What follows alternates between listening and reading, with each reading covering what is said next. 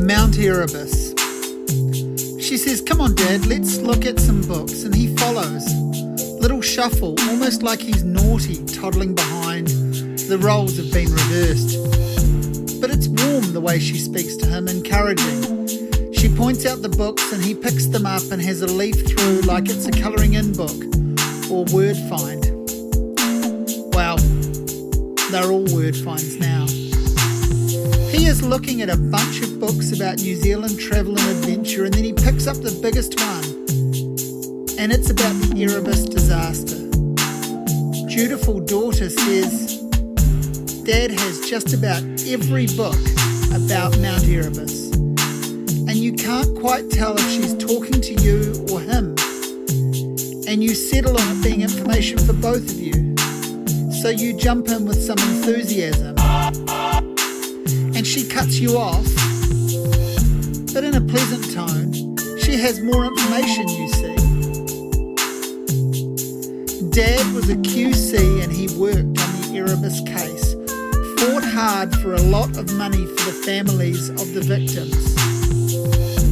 And then she strokes her father's hand, reminding him that it's a very special case and that he did very special work.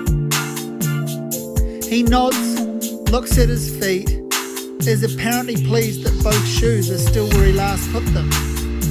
And then he shuffles over to a new stack and finds a brand new book about Jack Lovelock. More skimming of pages, more backstory arrives from his daughter.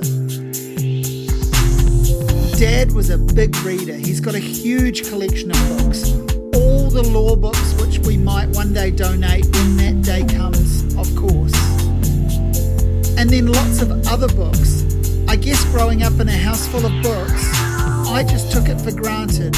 My kids all have Kobos and laptops and phones and Kindles, and I want them to discover books. We were so lucky. Then she turns back to him.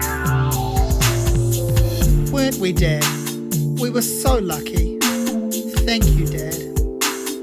She smiles and is actually upbeat. She buys some books, and then her dad asks if he can borrow some money to buy the book he's holding.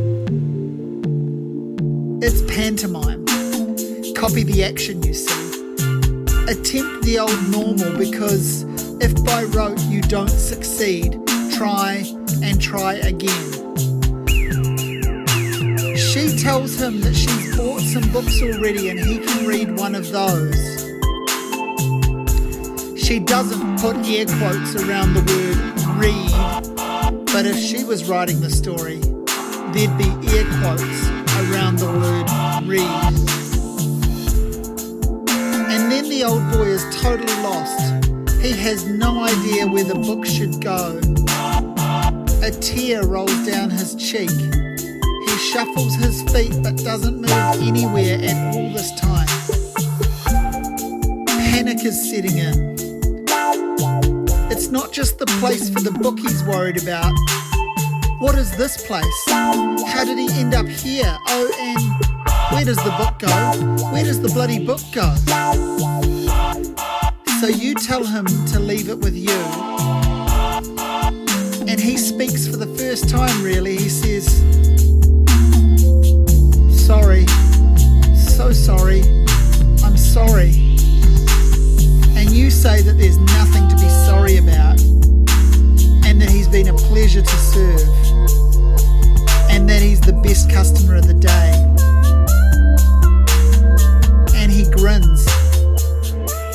A little boy grin. A school kid. He picks up his heels as the feet shuffle this time. Out the door with a huge smile into that huge world that is ever narrowing.